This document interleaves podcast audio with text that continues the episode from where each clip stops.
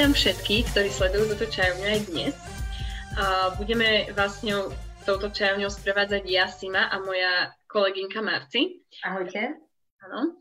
A ja by som ešte predtým, ako predstavíme našich hostí, chcela všetkým divákom čajovne povedať, že neváhajte komentovať, pýtať sa našich hostí, čo vás zaujíma, či už na Facebooku, alebo môžete sa aj pripojiť tuto k nám do, do Zoomu a spýtať sa tu priamo, možno aj online alebo do chatu.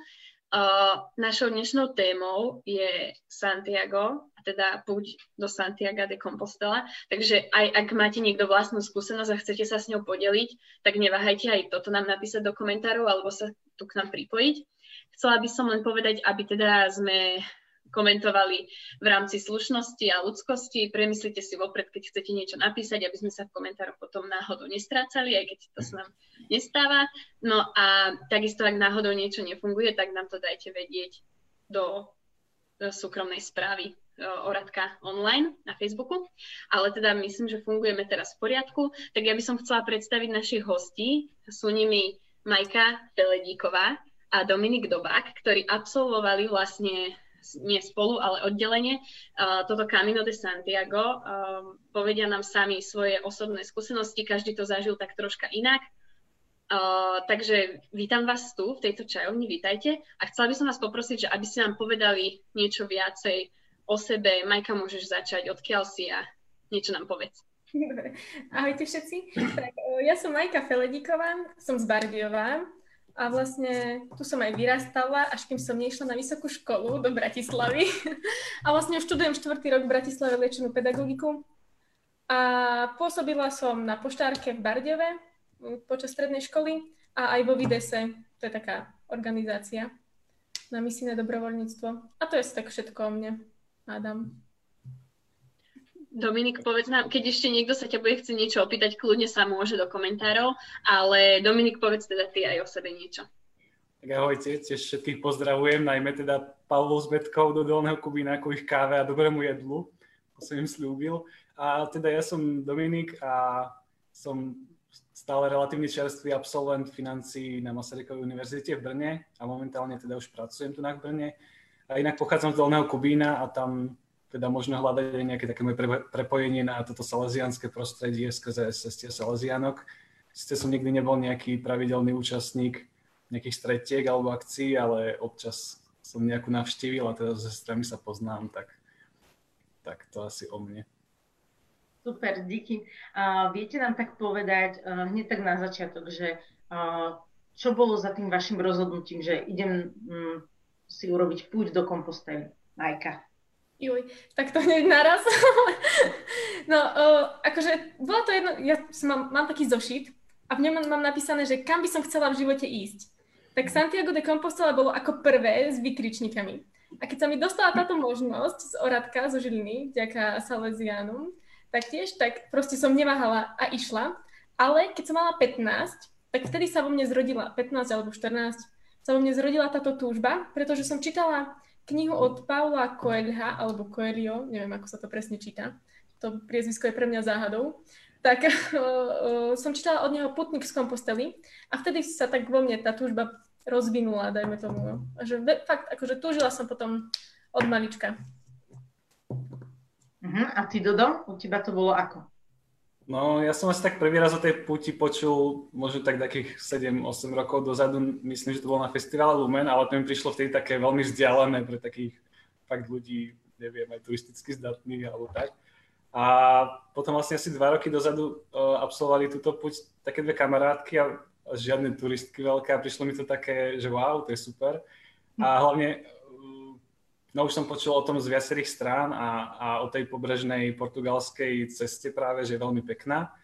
A vlastne ja som takto pred rokom bol na Erasme v Portugalsku a tak to bola taká ponuka, ktorá sa vyslovene podsúvala, takže som to využil. Keďže tam bol týždeň prázdnin uh, pred Veľkou nocou, tak som potreboval ten čas nejako zmysluplne využiť a rozhodol som sa teda, že pôjdem do toho Santiago. Uh-huh. A v, si spomínal tak, že nejaká taká cesta, že vieš uh, povedať, že koľko asi tak tých ciest je, alebo um, niečo také bližšie o tých cestách? koľko ciest je, tak to vieš asi ty, mám pocit. Ja som to nezistil, viem, že v Portugalsku sú dve varianty, bude tá pobrežná alebo vnútrozemská, ja som teda vybral tú pobrežnú variantu. Ale inak tých, tých ciest je strašne veľa.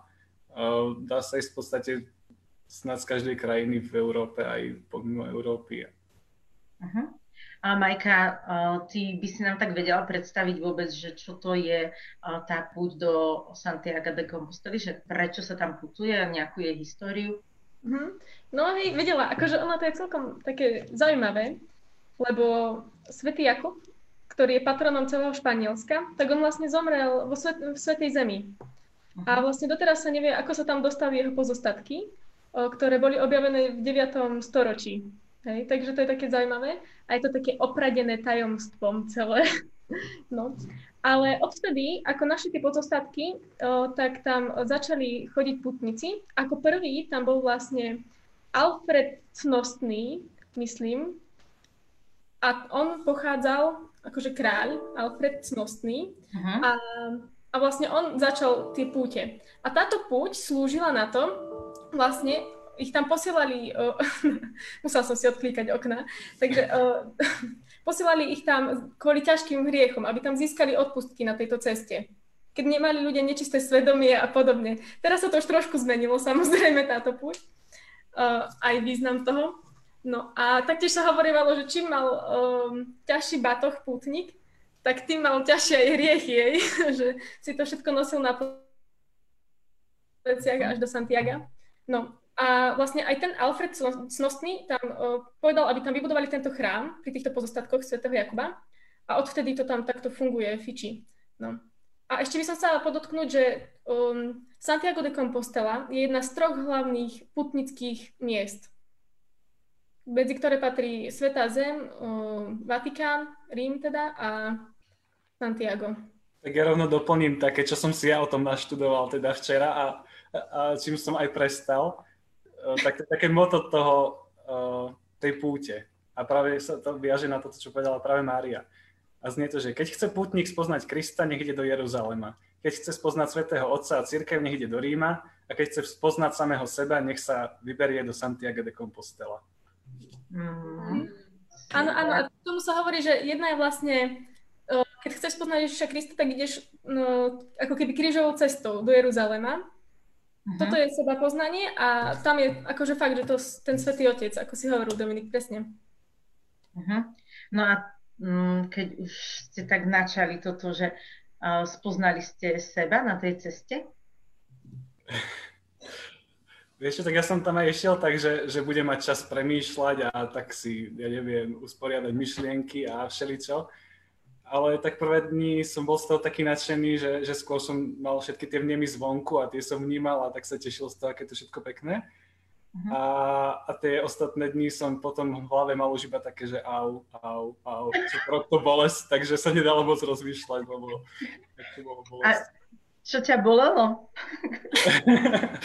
uh, nohy hlavne. Ja som totiž to prvý deň trošku prestrelil svoje schopnosti, nie úplne uh, vlastnou vinou, ale prešiel som no, cez 40 km určite.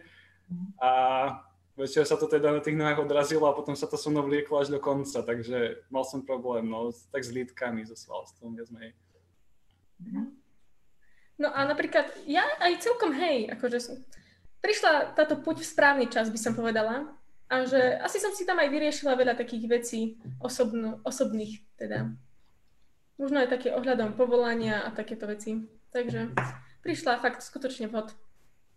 No a teda aká bola tá vaša púť, keď, eh, keď Majka, ty si hovorila teda, že si bola so skupinou, Dominik išiel sám, tak povedzte takú tú vašu skúsenosť, že či ste aj vy, aké ťažké ste mali batohy napríklad, ale teda, že celkovo ako ste prežívali tú cestu, tú púť, keď ste tam išli, možno ako vám to trvalo a porozprávajte tam tak postupne všetko. Majka, môžeš teda začať. No, akože ja som išla s úplne neznámymi ľuďmi. Poznala som tam len jedného človeka, a teda o, môjho priateľa a brata, ktorý sme ešte z Bardeva. Takže to bolo také, že som mala oporu medzi nimi. A vlastne som sa spoznala so super ľuďmi, so Žilmi, s animátormi, týmto by som ich chcela pozdraviť, niektorých, no, ak to náhodou pozerajú. A a bolo to akože veľmi príjemné, keď sme išli spolu, ale ak by som tam šla ešte raz, čo sa samozrejme, že chcem sa vrátiť, dúfam, že sa mi to podarí, tak by som asi išla v menšej skupine.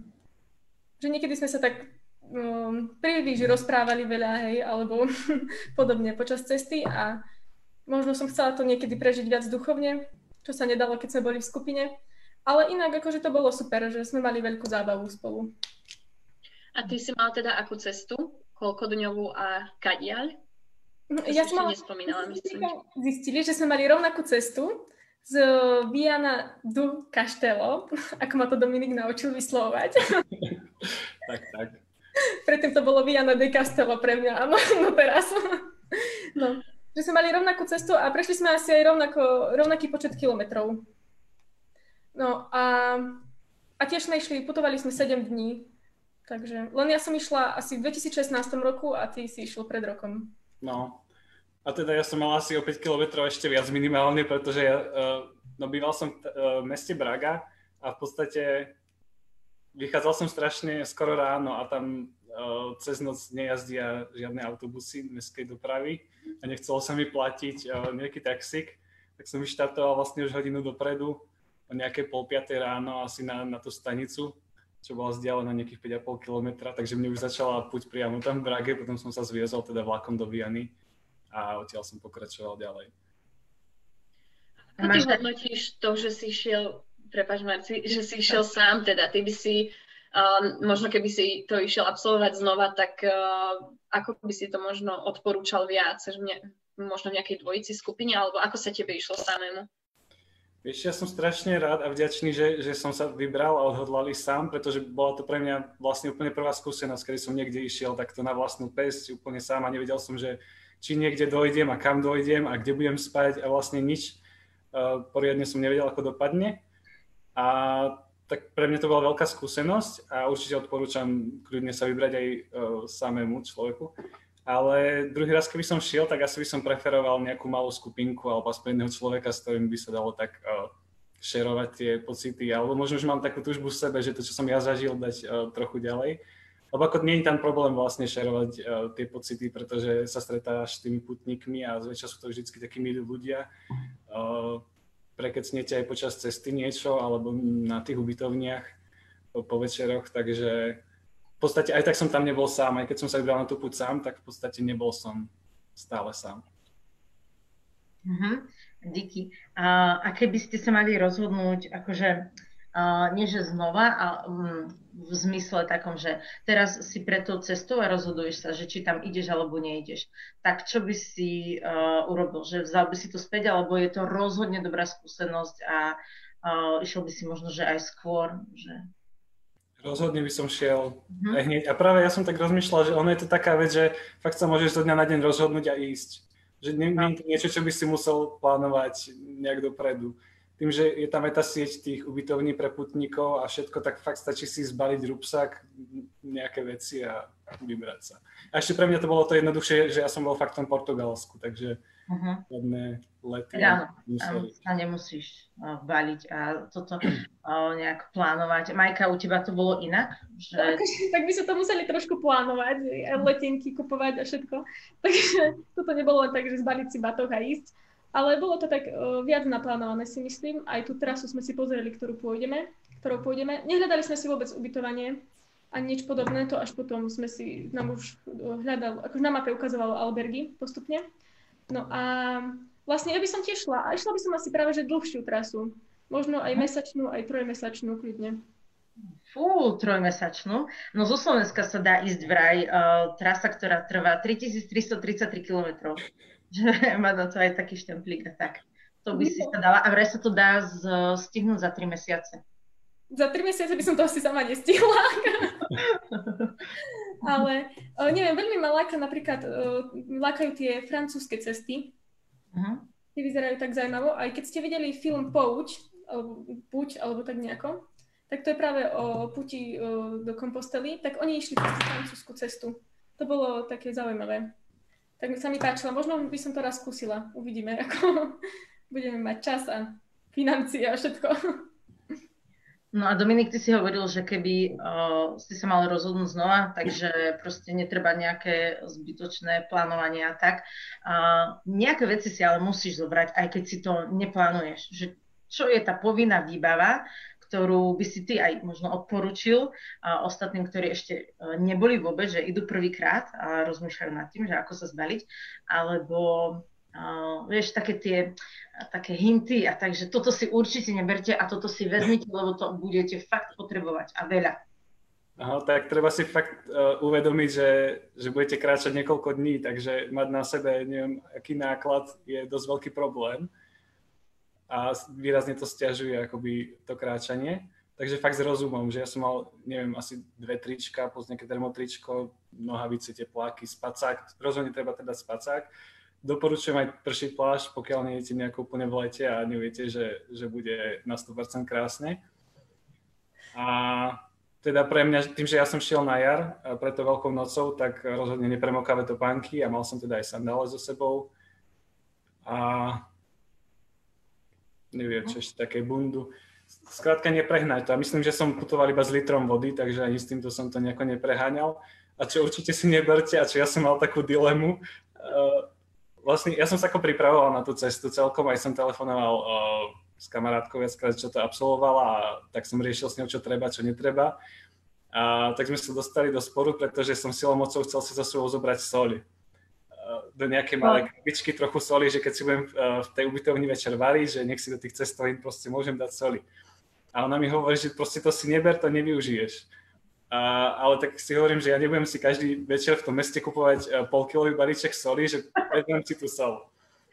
A nakoniec tá sol bola jediná vec, ktorú som nevyužil z toho batohu a potom som teda musel obradne ju vysypať v Santiago a natočiť sa, ako to robím a poslať jej to teda. Takže sol si neberte. Dobre, uh, sol si nevezmem. A čím si si potom solil tie cestoviny, čo si si varil? Vieš čo, potreboval som vlastne tú soľ iba raz a to bolo hneď prvý deň, ale to ma tak boleli nohy, že sa mi nechcelo ísť do izby zobrať si tú soľ, takže som tie cestoviny uvaril bez toho a ostatné dni uh, buď som to nepotreboval, alebo treba z tých ubytovniach bola dáka sol po nejakých iných putníkoch, alebo dalo sa to skrátka vyriešiť nejako inak. Uh-huh. Super. Majka, ty uh, máš ešte niečo, čo by si odporúčala? No. Že treba naozaj zjať, lebo toto bola veľká vec, my sme to nemali, urobili sme chybu, alebo sme to mali a zachránilo nám to život v istej fáze cesty. Uh-huh. Napríklad ja by som povedala, že skontrolujte si predtým topánky, ktoré si beriete, hej? Lebo mi zostala taká vtipná príhoda, že my sme ešte len vyšli z bytu, proste, skutočne, a ešte sme len išli uh, na vlak do Bratislavy a mne sa roztrhla topánka, jediná, ktorú som mala na nohe. že keď sme prišli do Bratislavy, tak ja som proste v Eurovej som si kúpila lepidlo, lebo som už nemala viac peňazí na to, aby som minala na nové topánky, hej. Takže som si kúpila lepidlo. To lepidlo nezabralo. Oh. Po letisku som chodila s rozlepenou sandálou úplne, tak to mi noha chodila ako v žabke. A som si hovorila, že tak toto, keď ja zvládnem, keď dám túto cestu s týmito sandálami, tak to budem hrdina. No, ale potom som si kúpila, lebo my sme si ešte odskočili aj do Fatimy, keď sme boli v Porte, keď sme prileteli na deň. A tam som si kúpila sekundové lepidlo vo Fatime. Tak... to do, od, zo Slovenska, jak ste vyšli z Bardejova, do Fatimy si išla s roztrhnutou sandálou. Áno. Mhm. Uh-huh, super. Dá sa to, je to nenáročné, spokojne vyslúšate všetci, odporúčam vrele. Teda Mária odporúča. No, ale zvládla som to, došla som, ale potom som ju už zase rozliepala, lebo tam pršalo, my sme, keď sme tam boli, tak asi 3 dní nám pršalo z cesty, tak uh, potom sa mi zase rozliepala, ale došla a vydržala až do Santiaga. Len som myslela, že sa už v Santiago vyzujem a pôjdem na letisko už boso, aj na Slovensko. Ale nakoniec ma odhovorili od toho. A dobre, že som to, dobre, že som to neurobila, pretože na Slovensku bolo hrozné počasie, strašne chladno. A na boso by som to asi nezvládla. No. A potom čo ešte? Tak ešte ja som napríklad urobila takú vec, že som odhovorila môjho brata, na čo nám sú prší plášte? Určite ťa má za čo nám budú? Takže my sme nemali. Ale môj brat bol veľmi múdry, tak on zobral také nepremokavé. uh, také celty, na ktorých sme aj spali potom na pláži, takže nás to chránilo. Potom, ale tak nikdy ma nepočúvajte, keď niekde so mnou pôjdete. Áno, radšej.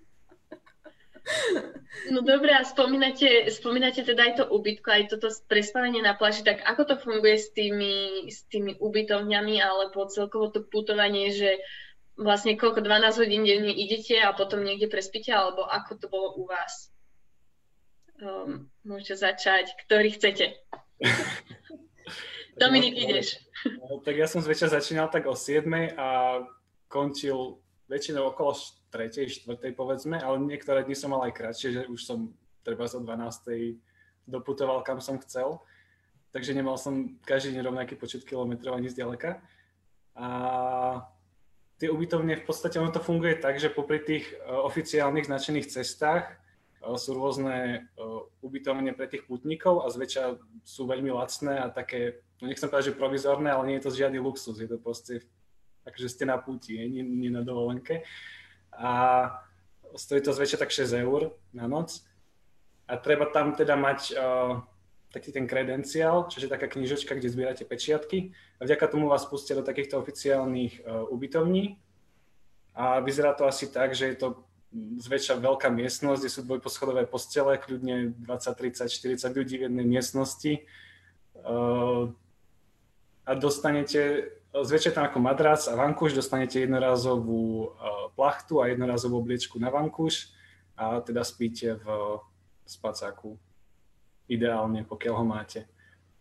A teda na portugalskej strane boli uh, tie ubytovania trochu krajšie a zväčša tam bola aj perina, takže v začiatku som si hovoril, že na čo som si bral ten spacák, ale potom som ho teda využil.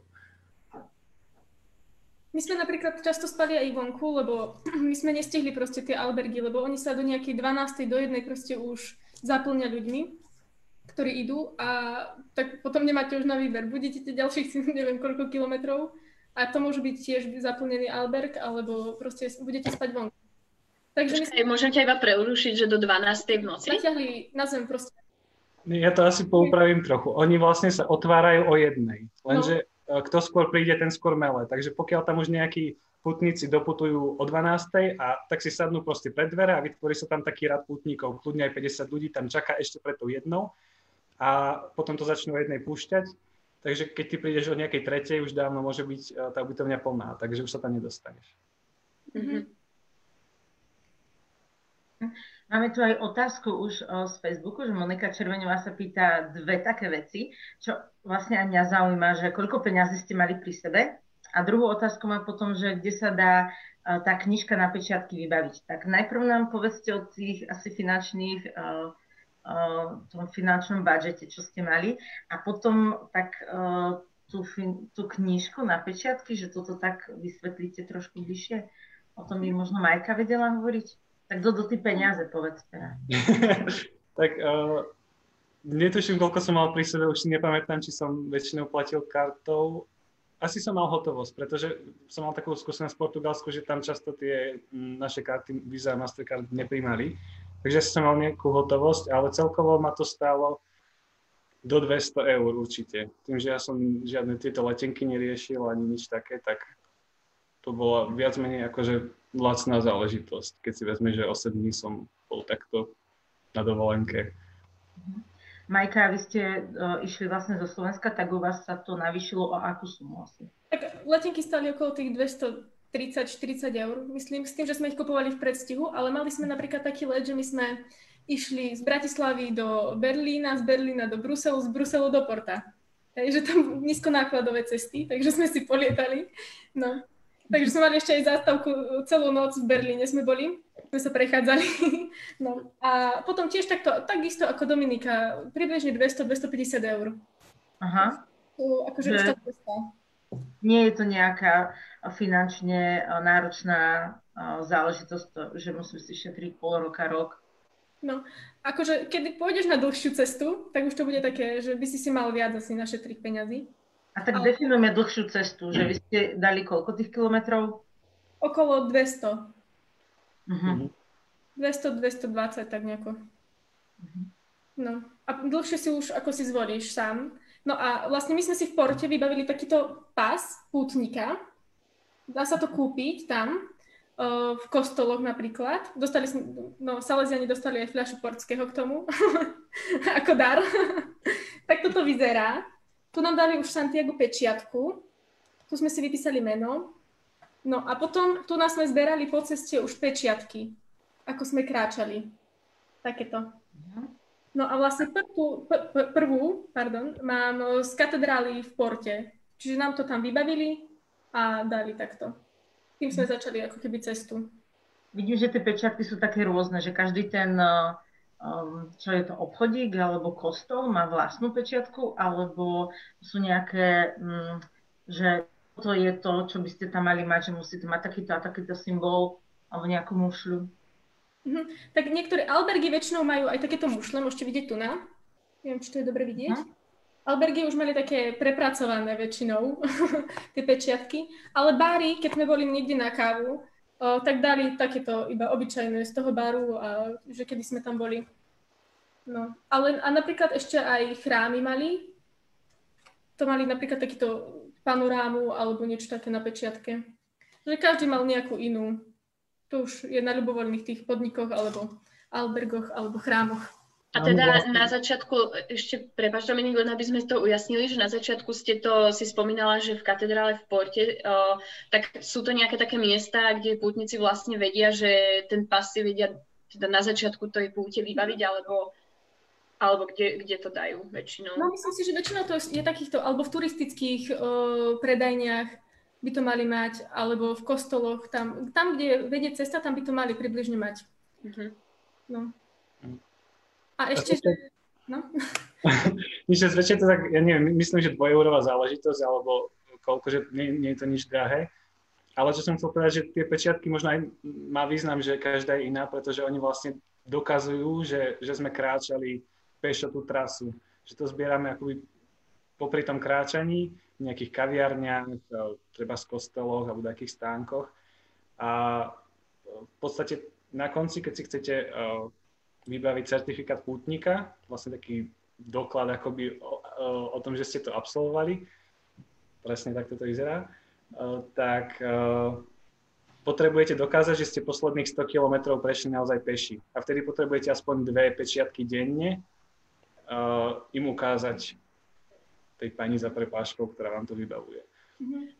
Majka, tak povedz ešte niečo a ukáž to znova, lebo vlastne teba nebolo, myslím, v tom, eh, v tom prenose live na Facebooku vidieť, tak musíš niečo povedať a ukáž aj ten certifikát. Okay. Takže ak by ste chceli vidieť, tak takýto certifikát tam dostanete potom. Uh-huh. A ešte aj takýto list mám o tom a musela som sa preukázať práve týmto pasom. Na to boli dobre tie pe- pečiatky. Že oni si pozreli, že ktoré dni som kráčala, a koľko, ešte som aj pýtali, že koľko kilometrov som prešla, že či som to skutočne prešla peši, alebo že či som si to skrátila nejako a takéto veci. No takže hlavne toto je taký zmysel tých pečiatok. Aj potom v tých albergoch si to častokrát tiež vyžadovali. A ten symbol, ktorý má vlastne Marci za sebou, tak uh, to nám viete popísať? Alebo teda to je asi symbol tejto púte však. Mm-hmm. Marci, povedz niečo ty teraz. Takže tuto máme možnosť vidieť označenie nejakej steny a je tam mušla, žltá mušla na modrom podklade. Uh, ja som donedávna vedela aj presne, ako sa to volá tá mušla, nejaká strieborné niečo. Strieborná asi. Pozriem si to tam vedieť. A tá sa nachádza teda pri všelijakých označeniach tejto jakubskej cesty, alebo je to iba na nejakých kryžovatkách, alebo ako? Že vy máte akú skúsenosť. Bolo to značené dobre, lebo ja si to predstavujem tak, že je to ako turistická značka, keď ideme, neviem, po červenej, zelenej a takto, že niekedy ju nájdem, niekedy ju nenájdem, není to až tak úplne, že je časté a neviem, ako to je.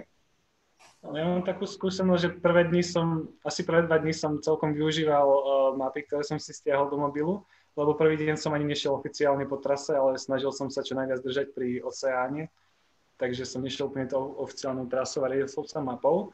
A tie mapy mi dosť pomohli aj keď som sa snažil vymotať z nejakých väčších miest, pretože tam to značenie bolo často chaotické.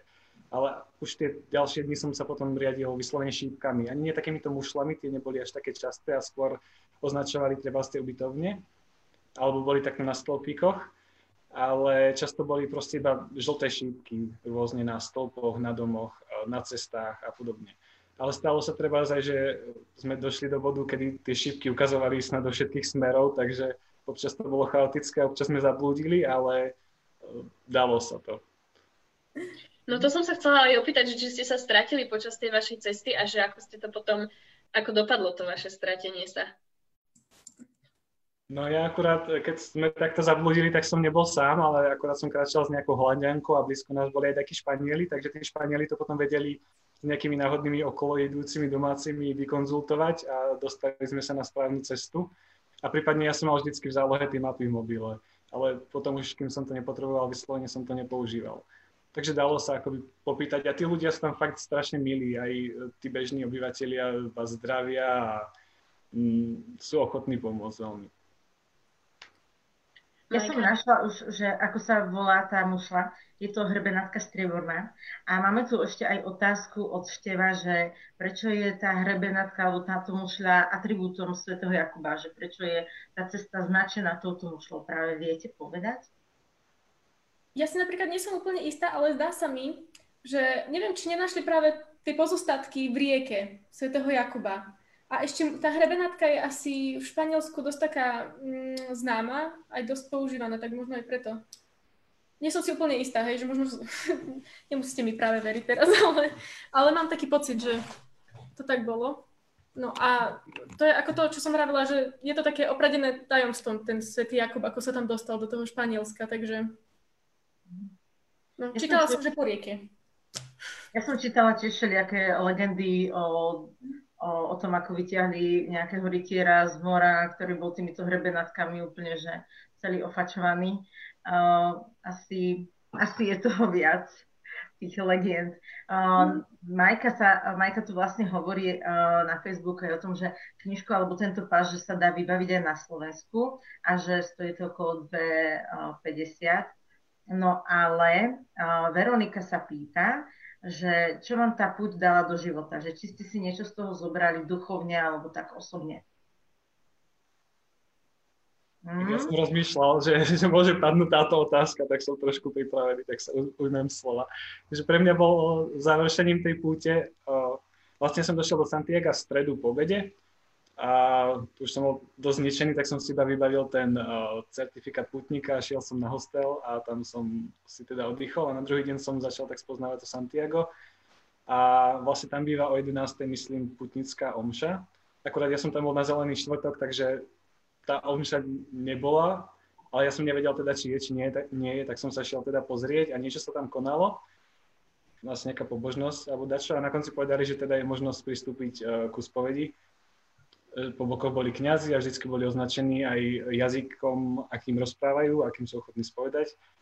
A teda to bol vlastne prvý, posledný raz, čo som bol v rámci toho pobytu v Portugalsku na spovedi a bolo také pekné završenie celej tej púte, aj to, že som sa pred Veľkou nocou proste vyspovedal, ale hlavne akože tá myšlienka, ktorú mi uh, ten kňaz povedal, bola veľmi pekná a išlo o to, že vlastne tie posledné dni, ak som putoval, tak som nasledoval šípky alebo takéto mušle v podstate som úplne sa odovzdal macholiam na stĺpoch, dá sa povedať. A, a, a doviedli ma k cieľu, ktorým pre mňa bolo v tejto Santiago. On hovorí, že ale v živote mám proste iný cieľ, alebo tak kresťan mal mať cieľ, že dostať sa do neba. A hovorí, že Boh nám tiež ukazuje také šípky, oni si teda musíme všímať a akoby smerovať ten život podľa nich a dôverovať im, aby nás dovedli do toho cieľa. Takže to bolo pre mňa také, čo som si asi odniesol z toho najviac. Majka? Ja som sa napríklad celý čas, celú púť, som sa akože veľmi tešila na to, ako keď, keď dôjdem do toho chrámu. Tešila som sa na to obrovské kadidlo a na to všetko. A nakoniec som zistila, že vlastne, že to vôbec nepotrebujem. Že ani nepotrebujem ísť k tomu Jakubovi a, a no, akože k tým pozostatkom ani k ničomu. Že vlastne ani nepotrebujem ten, ten certifikát a podobne. A že vlastne dôležitejšia bola celá tá cesta, ktorú sme prežili, a to, že som si tam možno aj ja vyjasnila nejaké svoje veci. To, čo chcem robiť možno ďalej v živote, keďže som šla po maturite priamo, tak bolo to pre mňa tiež také veľmi prínosné a myslím si, že pán Boh tam vtedy veľmi pracoval a ukazoval všetko, čo sa dá. Pre, pre záujemcov o toto, o toto púť máme potom na Facebooku aj nejaký tip, že kde v Bratislave sa dá tento kredenciál alebo teda ten, ten pás putníka vybaviť. A jeden náš sledovateľ aj hovorí, že slovenský kredenciál je krajší ako španielský a jemu údajne na trase obdivovali tento pas, takže to je len taký tip pre tých, ktorí by mali záujem uh, po korone samozrejme ísť teda tam. Toto je vlastne taká čajovňa, že tipy na prvý výlet, keď sa bude dať ísť. A ešte by som ale uh, prečítala takú jednu otázku tuto zo Zoomu, že uh, aby sme si to vyjasnili, či sa dá ísť púť teda od hoci kiaľ, uh, možno v Európe, alebo neviem, alebo teda aj, že či môže byť tá rozličná dĺžka, to sme už aj troška hovorili, ale uh, neviem, že či teda máte skúsenosti. Majka ešte predtým, uh, pred čajovňou hovorila si, že aj na Slovensku si niekde tieto, tieto mušle videla, tak uh, ako to funguje pomimo možno takých tých najznámejších portugalských a španielských ciest, že dá sa ísť aj napríklad zo Slovenska, alebo... Mhm, dá sa ísť aj zo Slovenska, dá sa ísť aj z Francúzska, dá sa ísť aj z Anglicka. Keď som videla v tom alberge, albergu obrovskú mapu, tak tam boli proste pozapichované špendlíky, kde už nebolo miesto, že od všade prichádzali tí ľudia, lebo oni si zaznačovali svoju trasu a tak. Takže e, bol to veľký zážitok pre mňa. No tu sú tieto cesty vlastne, môžeme ich vidieť. A vlastne ono to funguje normálne, takisto ako keď sme išli my z Portugalska. Stačí, že my si proste, že, alebo vy, že si vyberiete nejakú trasu, ktorú by ste chceli ísť, ktorá vás zaujala, alebo ktorú vidíte, no akože, no ktorá vás hlavne zaujala. A potom si už iba nájsť prostriedky, letenky a ísť napríklad. Vy, ty si hovorila, alebo Dodo to spomínal, neviem už teraz, že, že vám kontrolovali to, že posledných 100 kilometrov ste museli prejsť pešo. To znamená, ak Dodo ukáže ešte raz tú mapu, tak uh, je jedno, akú trasu si zvolím, ale dôležité je, že tých posledných 100 kilometrov musím prejsť pešo. Alebo neviem. Áno, v podstate ty, keď si kupuješ ten uh, kredenciál, ten preukaz pútnika, tak zväčša už na tom mieste ti dajú prvú pečiatku, alebo teda aspoň ja som to tak mal a zapíšu si ťa aj do takého formulára asi pre svoje štatistiky. A to je akoby ten tvoj východiskový point. A potom viac menej nezáleží, že ako ideš, či sa zväzieš nejaké úseky alebo nie, ale dôležité je, aby tých 100 km posledných si prešla peši. Takže myslím, že na tej o, trase, ako sme my išli, to bolo z Redondeli proste do Santiago a toto tam tak nejak kontrolovali. Uh-huh. A na tejto tvojej mape je jedna tá cesta taká úplne, že silno červená. A ja som si tak myslela, že toto je tých posledných 100 kilometrov, že túto trasu musíš prejsť. Takže nie, to je omyl. Čo si nie, myslím. toto je možno tak 600 kilometrov, keď tak na to tak pozerám. Hej, ja vieš, ako, ja sa ti do tohto geografia vôbec nevyznám. Mm-mm. Takže toto, a prečo je to teda také uh, zvýraznené tak inak? Neviem, to som neštudoval. Uh-huh že či to není tá úplne pôvodná trasa, lebo som čítala o nejakých prapôvodných, že sú nejaké originál trasy úplne, že ktorú prešiel nejaký biskup v nejakom 951.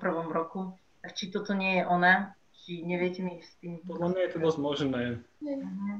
Neviem, ale chcel som ešte povedať, že vlastne nemusíte ísť pešo tú púť, že dá sa ísť aj na bicykli, alebo na koni, alebo oh. že, že sú rôzne varianty. A na konci, keď si vybavíte ten uh, certifikát, tak tam vyplňate taký formulár a práve tam sa pýtajú, že akým spôsobom ste prešli. A pokiaľ idete treba na bicykli, tam musíte prejsť minimálne 200 alebo 250 km posledných, mm. aby ste to dostali. A pri tej pešej púti je to teda tých 100 posledných. Fajn. Vy ste išli z toho porta, hej, z Portugalska obidvaja. Takže to je... to je trošku ešte viac na sever. Aha. Dobre, dobre, vďaka. A nevieš náhodou, že keby som chcela ísť koňa, koň môže, zoženiem si nejakého koňa, tak čo, koľko kilometrov musíme prejsť? Ja myslím, že tak ako bicykel. Aha, super. 200 alebo 250, nie som si ale istý. Uh-huh. No ale uh, uh, keď idem do tých ubytovní, tak tam už máš nejaké, neviem, že či aj fotky k tomu, že, že tam, dobre, tak s cyklistami to si viem predstaviť, že nás tam ubytujú, bicykel si niekde odložím, zamknem asi, či? Ale koň, akože mňa to fascinuje ten koň, že vy ste stretli tam niekoho, kto išiel na koni? Ja nie teda. A tiež ma prekvapila tá možnosť. My sme tiež nestretli nikoho na koni a som ozaj prekvapená, že sa dá ísť aj na koni. A ešte k tým mapám, tá hrubosť mm. výraznina sa mi zdá, že to je jedna z tých prvých ciest. Aha, fajn, dobre, dobre. Super. A stretli ste tam vôbec nejakých putníkov, keď ste išli, ty si hovoril, že si nejaké holandianky alebo španielov stretol. Majka, vy ste uh, stretli, alebo vlastne rovno povedzte aj, že v uh, akom období ste šli, že či je nejaká sezóna, kedy to tam vrcholí, alebo ako to je, že či je to celý rok, že stále tam prúdia davy a úplne je to jak diálnica, alebo alebo že sa stane, že aj ideš nejakých 30-40 km jeden deň celý a nikoho úplne nestretneš, alebo ako? Ja by som to povedala tak, že čím viac sa približuješ ku kompostele, tým viac putníkov aj stretávaš, lebo sa tam stretávajú tie cesty rôzne. A vlastne, áno, akože po, po väčšine sme stretli každý deň niekoho za, tých, za ten čas, čo sme putovali. Uh-huh. A no, hej, že sme si stretli všetky. Ešte som chcela čo si povedať, ale som zabudla. Môžeš mi zapakovať otázku? Hmm, ja, rada, ale neviem, že ja som sa pýtala na to, že či ste teda stretli niekoho, alebo či ste stretali bicyklistov, alebo že uh, to, že či je nejaké obdobie, kedy uh, je tam tých ľudí a putníkov viacej, alebo sú nejaké také uh, obdobia, kedy ich tam vôbec skoro nie je. Mhm, presne to som zabudla. My sme išli v auguste a vtedy bolo práve, že išlo dosť veľa ľudí, takže Zatiaľ, čo keď išiel Dominik, tak v jari je tam asi určite menej, lebo leto je predsa leto a turistické sezóny a všetko. Takže tam bolo dosť, fakt dosť veľa ľudí. Potom to môžem ukázať aj na fotkách. No, Dobre, tak ukáž aj teraz, čo potom. Teraz nám ukáž, ako to vyzerá. Ja som zvedavá, lebo ja tu mám, oh, počkať, ja tu mám cestičku, ale predpokladám, že fakt ste išli niečím takýmto, čo to vyzerá ako nejaký les, džungľa, alebo čo? Ukážem vám už priamo fotky zo, zo Santiago, ako sme tam čakali. Tu sme už pred chrámom. Až, ešte to chvíľu počkáme. Tu je tak, vtedy opravovali celý chrám, takže my sme tam z boku. Aj sa vstupovalo z boku. Tu je môj mm. brat. Počkaj, ešte to nevidíme. Maj... Neviem teda, no. či... Áno. Majka, neviem, že, hej, že či asi si nám dala iba zdieľať ten uh, priečinok, ale fotky nevidíme. Počkejte. Takže minimálne vidím, že si veľa fotila, že 1260, 750. A to, no to práve, že nie. Dobre, nejako.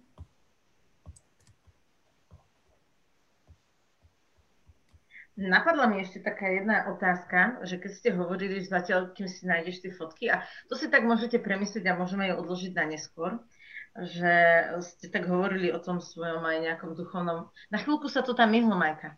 Mm-hmm. Už to tam je? Ešte nie. Nie. Aspoň ja nevidím. A, že ste hovorili o nejakom tom aj o vašom duchovnom o, boji alebo nejakom tom riešení, že, že ako ste to tam cítili a tak, že keď ste už prišli, tak Majka si hovorila, že už vlastne tužíš ani potom, že vidíte ten chrám a tak, lebo už je to v pohode, ale že či ste mali nejakú takú krízu. A myslím tým aj krízu takú, že ach, nedalo sa mi už vôbec, že proste už nevydržím a už nejdem, koniec, nehajte ma tu a, a neviem, beriem si autobus, vrátim sa domov. Alebo aj takú duchovnú, že niečo sa vám tak počas tej uh, cesty samého so sebou, to je asi dodo na teba, že, že, tak, uh, že s čím si tak zápasil, bojoval. Že bolo tam niečo také, áno, nie? Tak duchovne som nebojoval, bojoval som iba s tou bolestou, keď tak, ale chcel som na tú prvú časť otázky reagovať a to už si nepamätám. A prvá časť otázky bola tá kríza taká obyčajná, že nechcem ísť už proste... Aha No ja som mal takto každý deň nejaký svoj cieľ, kam chcem doputovať. Takže aj keď som mal kto vie aké bolesti, tak proste som šiel. A treba sa mi stalo, že uh, ma predbiehali fakt také 50 a podobne. A asi som vyzeral už dosť zle, lebo uh, sa pri mne zastavili a evidentne to boli španielky. A skúšali sa ma anglicky pýtať, ale ich angličtina nevedeli skrátka povedať bolesť po anglicky, tak to zdali a skrátka ma predbehli, ale vtedy začalo trošku pršať, tak oni sa schovali po takú striežku, takže som ich po chvíli dobehol.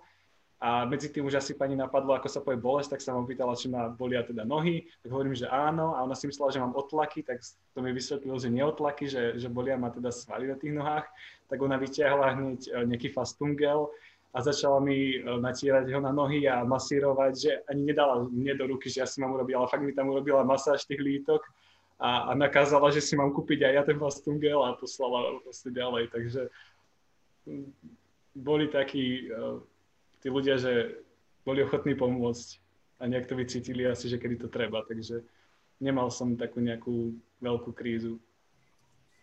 A Majka, ty? Uh, ty si mala nejakú krízu, alebo vás bolo v skupinke viacej, možno, že niekto iný mal na bonzuj v pohode, brácho nemal? Nie, nie, brat nie, ale mali, akože aj u nás v skupinke mali krízu, ale to menovite nebudem vonzovať. Hlavne to bolo asi také náročné, keď sme ráno vstali a bola strašná kosa na pláži a vlastne aj tá kosa ťa zobudila, aj zima strašná. A už o 6 ráno všetko bolo zatvorené, nemali si sa kde ani pomaly prezliesť tak už len ti neostávalo nič iné, len kráčať a kráčať a kráčať ďalej, kým o 9. oni neotvoria nejaké kaviarne alebo obchody, aby si sa mohol aspoň trošku umyť.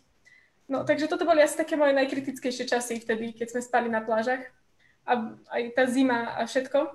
A ešte aj mravce, keď po nás vlozili v noci na pláži.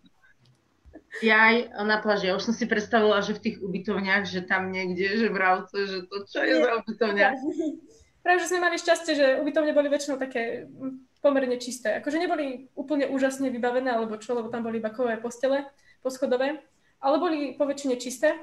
No a asi potom už, keď už sme, jeden deň sme mali tiež taký náročný, že sme to prepískli a išli sme viac ako 30 kilometrov, tak to bolo už také, že uch, no, že už fakt som nevládala, už som si tam chcela sadnúť a sedieť a nikde inde ísť, že už proste už nič už na ďalší deň sa nepostavím, už len nech ma niekto zoberie a odvezie rovno domov. No. Ale potom som sa nejako tak už hecla. No, nemohla som ostať sedieť niekde v Španielsku na lavičke alebo na zemi. Majka, tak skús nám nastaviť tam tú fotku. Ja zatiaľ by som len chcela povedať, uh, upozorniť divákov, že stále môžete sa s nami podeliť aj o svoje zážitky. Niekto možno absolvoval uh, cestu až zo Slovenska alebo nejakú trojmesačnú, mesačnú cestu, tak kľudne sa uh, na, s nami o to podielte v komentároch a my si to radi prečítame, alebo nám môžete aj tu do Zoomu prispovedať. Dobre, tak môžeš k fotkám teda. My, už to vidím, dúfam, že aj všetci diváci to vidia v poriadku. Hmm. No tak toto je z boku uh, chrámu svätého Jakuba. A tam sú také dvere, ne, no také, také zelené, trošku iné. A tam sú obrovské rady. Môžete vidieť, že všetci títo ľudia čakajú na to, kým sa vlastne dostanú na rad k tým relikviám toho svätého Jakuba. Tam sa čakalo aj hodinu. A veľmi, akože, čo bolo ešte pre mňa nepríjemné, ne, keď sme prišli na miesto do Santiaga, tak som čakala, že proste, že sa dostanem aj na tú omšu hlavnú o 11 a proste sme sa nedostali, lebo o, nevedeli sme o tom, že nemôžeme tam ísť dovnútra s batohmi. My sme si vystali celý rad, bolo, pušťali už ľudí do kostola, bolo za 10-11 a my sme boli fakt asi možno 4. 5. v rade, že sme sa tešili, že sa dostaneme do kostola, že budem aj na tej hlavnej omši. A nakoniec, keď sme prišli už pred dvere katedrály, tak nám povedali, že nie, nie, mm-mm, batohy si musíte odložiť a zaplatiť za to. Oh, oh. Oh, oh, no, takže proste sme museli ísť do tej úschovne, odnieť si batohy a pritom ja som mala úplne malý školský batoh, aj tak sme to museli urobiť, zaplatiť si za to a znovu sa postaviť do radu, čo sme už vlastne, už sme na to potom sa vykašľali, lebo bolo za 10-11, takže už sme nešli na tú omšu. No a to bolo asi také najväčšie sklamanie pre mňa počas cesty. A a množstvo aj z nás, ktorí sme tam boli, tak to bol pre mňa obrovský zážitok, pretože jedna známa, pozdravujem ju tým, tak ona tým španielským organizátorom tam aj riadne vynadala za to, že si strčte, až to samozrejme po slovensky, strčte si toho Jakuba. Chudák Jakub, keby vedel. No, celého. No, tak akože je to veľmi nepríjemné, že nebolo to nikde na žiadnej tabuli, že nemôžete ísť dovnútra s batohom. Mm-hmm. Že si ho musíte odložiť.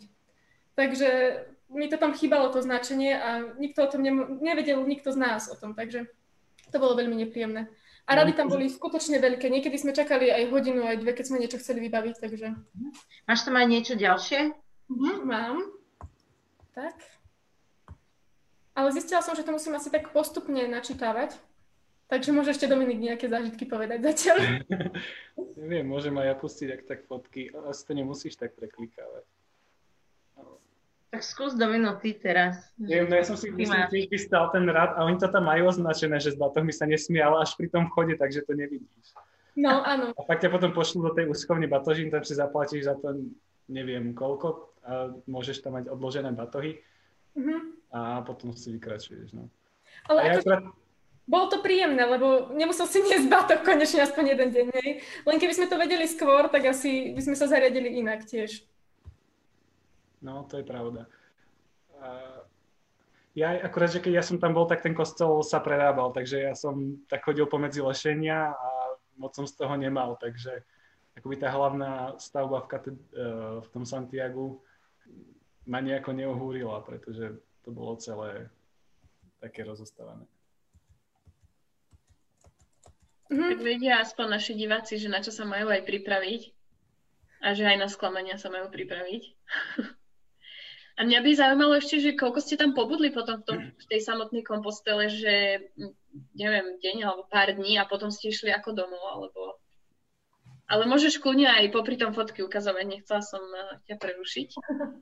No, my sme tam pobudli celý deň, keď sme tam prišli. My sme si to spravili tak, že deň, uh, asi 15 kilometrov sme si nechali na posledný deň, keď sme mali prísť do kompostely. Prespali sme tesne pred kompostelou, aby sme mali slávnostný vstup do kompostely. No a to sa nám aj podarilo a prišli sme tam tak už asi o 8 ráno, myslím, alebo tak nejako, alebo o 9. Tak sme si vybavili o, tie certifikáty a išli, postavili sme sa do radu a, pre, a strávili sme tam celý deň a vlastne sme aj leteli z kompostely potom. Leteli, ale neviem, kam sme už leteli. ale mali sme asi do Madridu, myslím, alebo tak nejako, a z Madridu do Bratislavy naspäť. Takže, ale bolo to príjemné, veľmi krásne mesto, historické. A taktiež ten chrám celý tam opa- opravovali, tak vám ukážem, ako, ako vyzeral.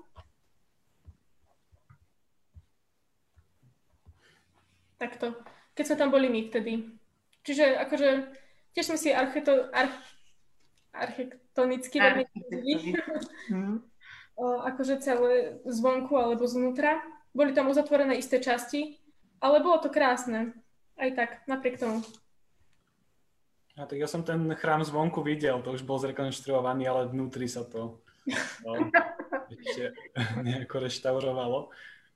Ale som teda do toho Santiago prišiel v stredu po obede a v podstate asi prvú hodinu som tam strávil tým, že som iba sedel na tomto námestí a tak sledoval tých prichádzajúcich pútnikov a oni sa strašne tešia, keď tam prídu. Hlavne tie celé skupiny sa tam objímajú, fotia s tým chrámom a tak takže to bolo také celkom príjemné.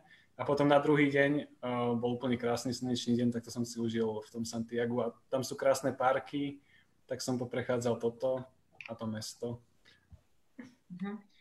Ja som sa akurát chcela spýtať, že čo v tom Santiagu sa okrem toho chrámu ešte dá vidieť, že či je to taká, no už áno, vystať si rad do samotného chrámu trvá pol dňa, takže mm, áno, nejaký ten čas uh, máš čo robiť celý deň, ale že čo s tou druhou polkou dňa, že takže ty hovoríš, že sa tam dá ísť po nejakých parčíkoch a tak? Uh-huh. Napríklad toto je fotka z jedného parku. Oh. S výhľadom práve na ten e, kostol, takže tam to bolo veľmi pekné. Tak vieš čo, Dodo, ty nám dávaj fotky takéto exteriérové a Majka, ty nájdi nejaké interiérové. Oh, uh-huh. A toto všetko sú tam pútnici? No a to je podľa mňa je tam málo proti tomu, čo v lete býva. Hej. Akože ty tu máš krásny pohľad. Konečne to vidím celé. Ale dá sa tam zabaviť celý deň. Fakt, akože bolo mm-hmm. krásne mesto po tých uličkách chodiť a po rôznych. Našli sme tam dokonca aj Salesianov, u ktorých sme boli, keď sme tam, no, takže sme tam boli na návšteve. A množstvo pútnikov, to som ešte chcela povedať, že oni potom ešte pokračujú, ešte nejaké pár dní, neviem, či deň alebo dva dní peši, na koniec sveta. To je také... Ah. Áno, áno, na koniec sveta. Takže koniec sveta. Ko, Kompostela nie je posledné miesto, ako keby koniec púte pre mnohých, ale uh-huh. Čo to znamená, ale že koniec sveta, že prídem do Kompostely a potom uh, idem na koniec sveta, to je nejaký tam no, zraz útesu, alebo čo je to? No, to si ľudia kedy si mysleli v minulosti, že to je koniec sveta. no, tak to aj takto nazvali. Myslím, že sa to volá po španielsku. Dominik, ty nevieš náhodou? Pistera, alebo niečo také Pistera, sa to volá. Finistera? Že by? Pistera. No, tak, tak, také niečo. A v podstate to taký jeden z tých najzápadnejších cípov Európy. Uh-huh. Aha. Ale nie najzápadnejší. A vy ste tam boli? Ja som tam nebol. A Majka, ani ty, hej? Nie, nebola som, ale niektorí z nás sa odpojili a išli ešte, že si kúpili letenky o deň neskôr alebo o dva dní neskôr. A tam sa ľudia treba aj zväzú potom už autobusom. Fajn. No, ešte tu máme na Facebooku také otázočky, ale už čiastočne ste ich zodpovedali, ale sú tu také otázky, že, či, že ako vám zmenil pohľad uh, na život, po, ako sa zmenil váš pohľad na život po púti, alebo že či ste mali nejaké životné otázky, o tom už Majka hovorila, že uh, s ktorými ste sa, s ktorými ste na púť išli a táto cesta vám pomohla nájsť odpoveď. Tak chcete ešte dodať niečo k tomu, okrem, čo ste ho, okrem toho, čo ste už povedali? Lebo tak uh, povedali ste nám dosť, že aj sklamanie vám to troška prinieslo, ale určite asi prevládajú tie pozitíva z tej cesty. Tak eh, čo vás ešte k tomu tak napadá, že ako sa vám zmenil pohľad na život? Že tak celkovo bol to skutočne úžasný zážitok. Cestovať, putovať každý deň.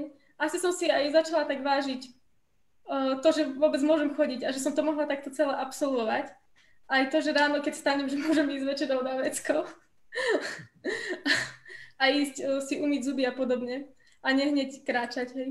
Alebo, a tak, ale celkovo aj to, že som mohla vidieť tú krásu tej krajiny a toho všetkého počas tej cesty, tie historické, tá Jakubská cesta vedie cez historické časti Španielska a sú ozaj krásne, všetko tam je také kamenné a celé to Španielsko aj Portugalsko sú fakt krásne, takže dalo by to, akože bolo to fakt brutálne, no. Ja tiež tak, možno, možno ešte pustím o, túto fotky. A podstate pre mňa to bola veľká taká skúsenosť, uh, aj to, že som tam teda išiel sám uh, a že som to teda zvládol, tak som bol na seba celkom hrdý, aj keď uh, možno pre niekoho to nie je nič také špeciálne. A neviem. Ešte som chcela doplniť, že si vážim to, že vlastne, že no tiež seba, že som to zvládla prejsť. Aj napriek tomu, že keď pršalo, tak a všetko sme mali mokré, všetko, všetko ešte pomaly aj spacák, tak e, že sme to nevzdali. Aj to si tak veľmi cením. Aj na celej skupine, že sme sa dokázali tak podporiť. Aj keď sme sa poznali práve možno 5 dní, tak to bolo fakt super. A jak vám to potom uschlo, že kde ste toto ste zajazdy, akože ako ste išli, tak ste si to, čo, ja neviem, prehodili cez batoh a tak vám to schlo na vzduchu, alebo ako potom prinútiš? Ja som to presne takto napríklad riešil, lebo som si občas, teda nie občas, celkom často pral tie veci, keďže uh-huh. som tam mal batrička, takže za každým jedno z nich bolo na batohu a sušilo sa a druhé som mal na sebe. Takže takto, no. Som bol uh-huh. taký chodiaci sušiak trochu. My sme to tiež takto riešili, ale veľakrát akože začal fúkať taký teplý vietor, že aj nás vysušil, aj nohy nám vysušil, aj všetko aj batohy, ale akože znútra sme museli si takto povykladať von na batoh a, a vietor na to všetko zariadil. A s akou teplotou tam vlastne treba rátať? Lebo teraz úplne dávate také veci, že mne sa až otvárajú čiže Hanečko, veď Španielsko, Portugalsko, to je vlastne strašne, je tam teplo, nie? Nie. A hlavne takto na jar. Akože tá jar v Španielsku a Portugalsku na severe je taká, že fakt e, tam strašne veľa prší. A vlastne mesiac predtým, ako som ja išiel, kuse pršalo každý deň a tam v Portugalsku aspoň z jary, keď prší, tak to je taký lejak, že proste neostane nitka suchá, že fakt ti treba minimálne ten prší pláže, nepremokavé nohavice, nepremokavé topánky. Mne sa treba zaj stalo, keď som šiel do školy, že som v polke cesty proste musel ostať stať na autobusovej zastávke, pretože tam veľmi fučí a čím bližšie si k oceánu, tým väčší je ten vietor. Takže tie kvapky nejdú pekne rovno na zem, ale do všetkých smerov. Takže keď máš dážnik, tak od pol pása nadol si mokrý v tom lepšom prípade, pokiaľ sa ti ten dážnik nezlomí. Takže uh, fakt ten prší plášť tam treba a to sú teda moje skúsenosti. A, a no to sú presne také tie naše predstavy, že Portugalsko, Španielsko, iba slnko, more, pláž, ale fakt tá jar je tam veľmi upršaná. Aj keď v lete to tak asi vyzerá, no. Že slnko a toto. Mhm. Ja som to bola v lete a tiež tam pršalo, No, ale tiež som išla s tou predstavou, že oh, veď Portugalsko, Španielsko, teplo, super. A bolo teplo, áno, ale veľakrát sa stalo, že proste do obedu bol úplný lejak, strašný, aj kosa a všetko. A potom z ničoho nič, napríklad o jednej to seklo, vyšlo slnko a začal fúkať teplý vietor. Hej, a to bol náš aj záchranca vtedy v tej chvíli, lebo to bola jediná možnosť, ako nás usušiť, takže... Mm-hmm. No. Super, tak ďakujem, že ste sa takto s nami zverili uh, s vašou cestou do kompostely. Uh, bolo to super tak počúvať a ešte viac aj tak vidieť fotky a tak nejak si to priblížiť. Um, neviem, že či máme ešte nejakú otázku, už pozerám, že aj na Facebooku nič, tak asi by sme sa už rozlúčili. Ja ešte poviem, uh, milí naši sledovatelia, program na najbližší čas je, že 17.30 bude Sveta Omša, o 8. večerné slovko môžete pozrieť a nezabudnite v nedeľu uh, bude čajovňa live s manželmi a bude vlastne taká vzťahová téma. A týmto ešte raz ďakujem veľmi pekne Márii. Môžeš nám povedať ešte nejaké také záverečné slovo aj s Dodom potom, že prečo sa oplatí ísť do kompostely a, a potom už sa vlastne rozlúčime. Takže Majka, skús ty najprv.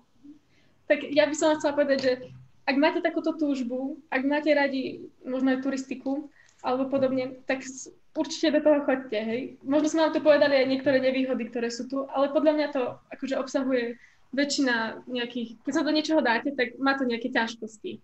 Tak aj toto a práve možno tie ťažkosti sú na tom tiež také krásne. A že keď máte chuť, tak skutočne chodte. Odporúčam vám to vrelo. Ja v podstate úplne to isté som chcel povedať, že tie ťažkosti k tomu absolútne patria, aj ten nekomfort, ktorý tam občas zažívate, ale práve to robí tú púť takou, aká je. Fakt takou proste krásnou a dobrodružnou. Takže ak váhate, neváhajte, chodte. Ďakujeme veľmi pekne vám obom. Ešte raz Mária, čau a Dominik, ahojte. A lúčime sa s vami aj e, z tejto čajovne live a nezabudnite sledovať Oradko online ešte. Takže e, čaute. Ďakujeme veľmi pekne, čaute. Všetkým ešte pekný deň.